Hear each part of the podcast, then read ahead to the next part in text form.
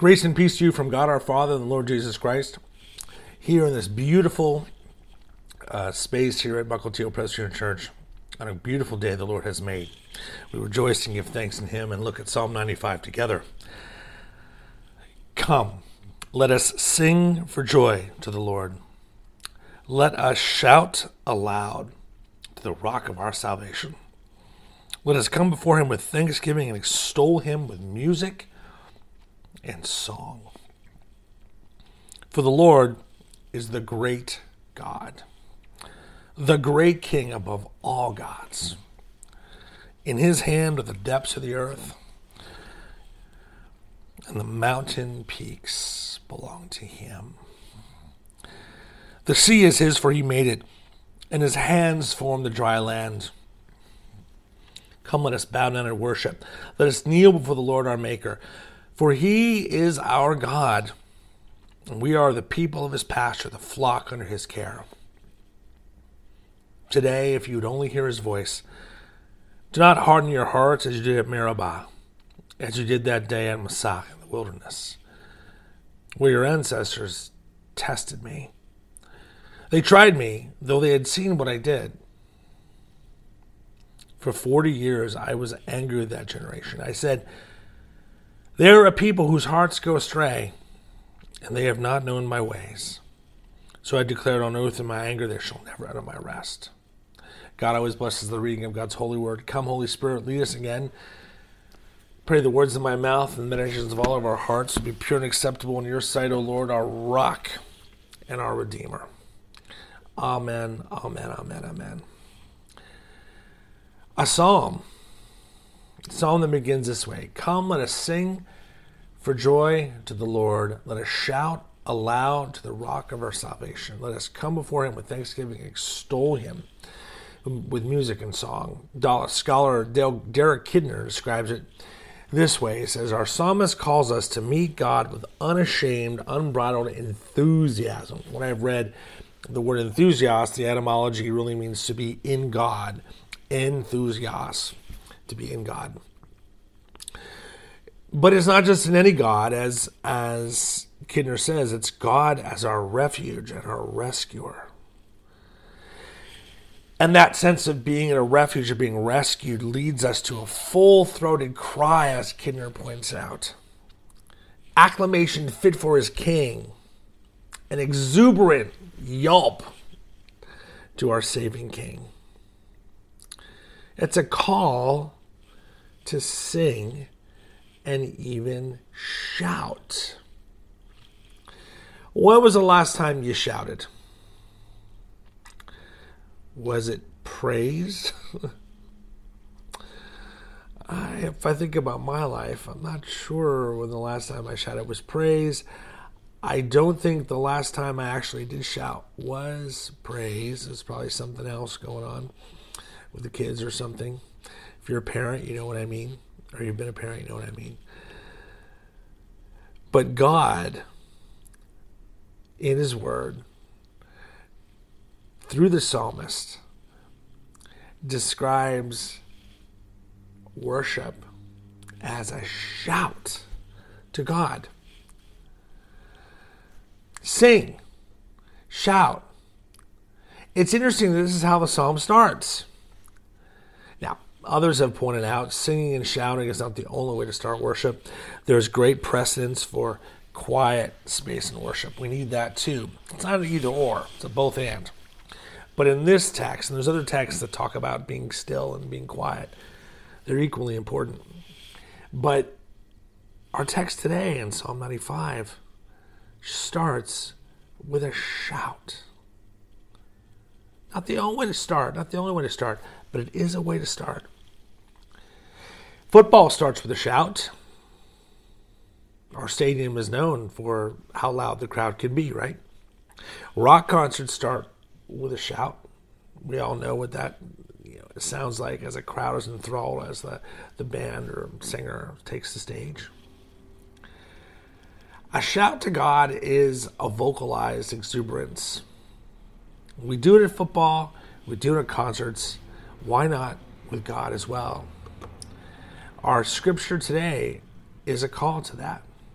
The Holy Spirit wants us to make room to shout about not only football, not only concerts, which is fine, but also the best news ever, the one who gave us the gift of football and the gift of concerts, the ability to run and jump and and throw and catch and play amazing notes and play with uh, in groups and with incredible music. The author of all of that, if all of that deserves a shout, certainly the author of all of that deserves a shout, exuding passion and joy uh, for the one who gave us these good gifts. Now, you know when you're in a position of passion, joy, and delight, you're literally in a position, it changes your body language, the way you handle yourself, the way you're sitting, not slouch, but you're move forward. It's it's a embodiment uh, when you shout that you're oriented and aiming somewhere. We're created as human beings for movement. The best athletes show us this. We're created as human beings for proclamation. The best singers and orators show us this. And when we proclaim through uh, body movement and voice, um, it has a way of aiming our whole selves toward the one to whom we proclaim praise. I don't know about you, but I need that in my life because I get disoriented. We, we've been in the midst of moving and you've all moved, I'm sure. You know what it's like to be overwhelmed by boxes and a task that need to be done and get into task mode and get so busy, busy, busy. And you're all very busy anyway, everyone is. Our lives become driven and we get like on the treadmill. And we need the shout to just get us reoriented, realigned. the more we catch the awesomeness of how God is, or we should say, the more the awesomeness of God catches us, gets a hold of us, the more exuberant we'll be in response. Verse 3 For the Lord is the great King, the great King above all gods. As the psalmist continues, he tells us why we're exuberant for God. And there's three keys in the text that we're going to go through here. One is in verse 4 we're exuberant with God because of God's relationship with creation. Verse 4 In his, God's hand, are the depths of the earth, and the mountain peaks belong to him. The sea is his, for he made it, and his hands formed the dry land. We're inclined to express love and exuberance and a shout for God when we see all that he's done around us, whether it's in the beautiful rolling countrysides of Pennsylvania or uh, the mountain ranges of the Rockies, or here are the beautiful Cascades uh, to the east and the Olympics to the west. As on my drive home now, we get to see them, and it's as if they they beckon us to to reach up and, and cry out and shout to God. We'll be inclined to express that shout for God, in acclamation of God's amazing power and might, when we see all the earthly beauty around us as products, as creations that are a gift from Him.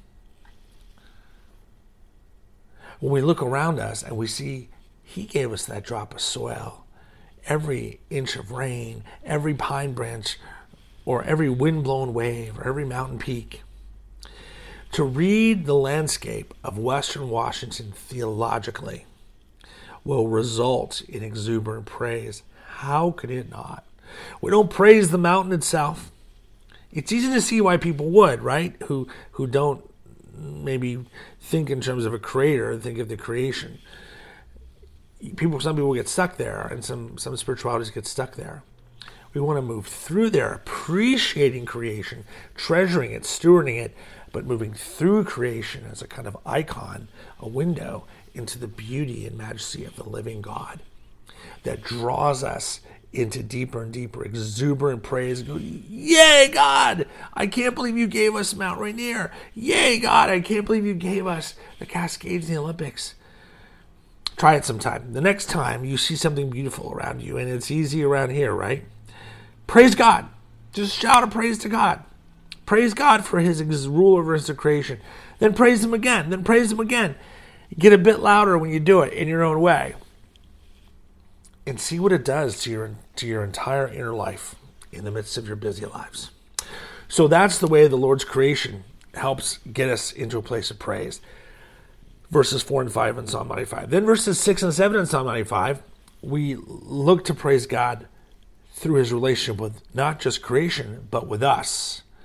Verse 6 Come, let us bow down and worship and kneel before the Lord, our Maker. For he is our God, and we are the people of his pasture, the flock under his care. Isn't it great that God didn't just sit back and give us this land, you know, to use? God gave us each other, God gave us ourselves, God gave us our lives. So God's not just an impersonal habitat maker. God is the one who has searched and known us and amazingly wants to know us, even though we're lost sinners and need forgiveness. And we'll get to that in a moment. He is our maker, our God. We are the people of his pasture, under his care as his flock. The God who gives us this land gives it to us as his people in his land. So exuberant praise starts not only with appreciating the God who gives us creation, but the God who's created us and given us life itself. So we praise God exuberantly with a shout through his relationship with creation. We praise God exuberantly with a shout through his relationship with us as his people, his pasture, his in his pasture, his flock. And then thirdly, in verse seven, the past the, the passage, the psalm turns and takes a harder turn. It says this Today, if only you would hear his voice, do not harden your hearts as you did at Meribah, as you did that day at Massah in the wilderness, where your ancestors tested me, they tried me, though they had seen what I did. Suddenly, we go from God as creator, exuberant praise to God due to God as because God is our lavish creator, exuberant praise to God due to God being our relator, to now exuberant praise of God due to the fact that we're sinners and we need that correction. We're warned in light of our history. I mean, Israel is us, after all. And their failure to trust the God who proved himself trustworthy. We're warned don't harden your hearts. They tried me, they tested me. Meribah and Massah mean dispute and testing, scholars tell us. They're the two place names in the Old Testament, which they're two place names in the Old Testament which sum up, um, as Dr. Kidner says, the sour, skeptical spirit of Israel on their desert journey. There's an episode in Exodus 17 where the Israelites grumble and quarrel with Moses. And why? Because they were thirsty and they ran out of trust. They ran out of water, they ran out of trust. Despite the fact that God had led him, led them, proved himself worthy, they still ran out of trust. Israel's trust collapsed. collapses. So we're warned out of that. So now we're taught to praise God for first out of God's glorious creation, second out of God's choice to know us and have us be His. Now, thirdly, to praise God um, out of the warning over our sin. You know, we have beautiful creation. We are his beautiful creation, so praise God, praise God. And we are sinners who lose our way, so praise God. If isn't that the point of shouting in the first place? You know, to get ourselves out of a posture of being self-centered and centered on what we what we want to happen that isn't happening, or like Israel was, centered on what we don't have, centered on glass half full, centered on um, the deficits of the whatever situation that we're in. A shout to praise will get us to look beyond that, look to the God who has provided for us and proven himself faithful again and again.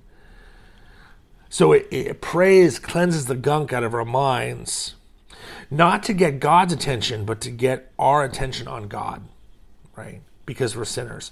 So that's the, that's where this turn takes place in the, in the psalm in light of this history that you and I have of sin and losing our way, pay attention to God.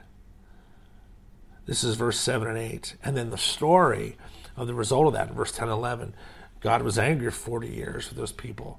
Their, their hearts have gone astray, so they, they lost rest. Because of that, we're worn out of that history, which is our history, to keep praising, keep seeking God. or else we lose our way. St. Augustine said, Our hearts are restless until they find their rest in thee. So, the Psalm 95 gives us that daily correction to that. If we pay attention and, and look at our path through that psalm, look around and see God's creation, and remember He is God who is the creator who's worthy of our praise as creator. Look at yourself and remember that God chooses to relate with you and see God as worthy of praise as our relator, God. Three, uh, remember that we are sinners and that, like Israel, we can lose our way and we need to shout so we don't miss out on what God has for us in any given day. Because our track record is that we will lose our way if we don't. May we shout and praise in whatever way that we're ready to do to take it to the next level as if our lives depended on it, knowing the Spirit will give us what we need to dance and praise. The Spirit will come and animate our worship and our hearts as we step into the obedience He provides in His power and as we praise God and get out of ourselves and live in the freedom that is ours in the name of the Father and of the Son and the Holy Spirit. Don't miss out. Shout. Amen.